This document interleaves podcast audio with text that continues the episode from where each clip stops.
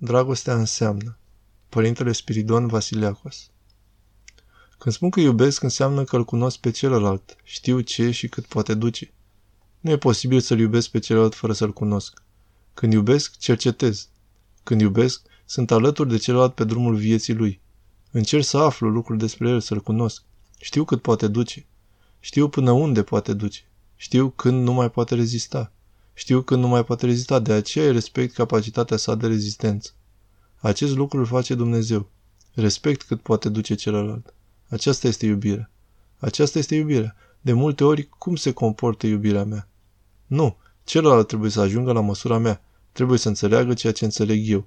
Trebuie să trăiască ceea ce trăiesc eu. Vine Hristos și ne arată ceva diferit. Să-l respecti, să-l iei în calcul, să-l măsori, să-l cântărești pe celălalt. De aceea iubirea este arta artelor. Și doar prin iubire poți să te transformi și să transformi pe celălalt.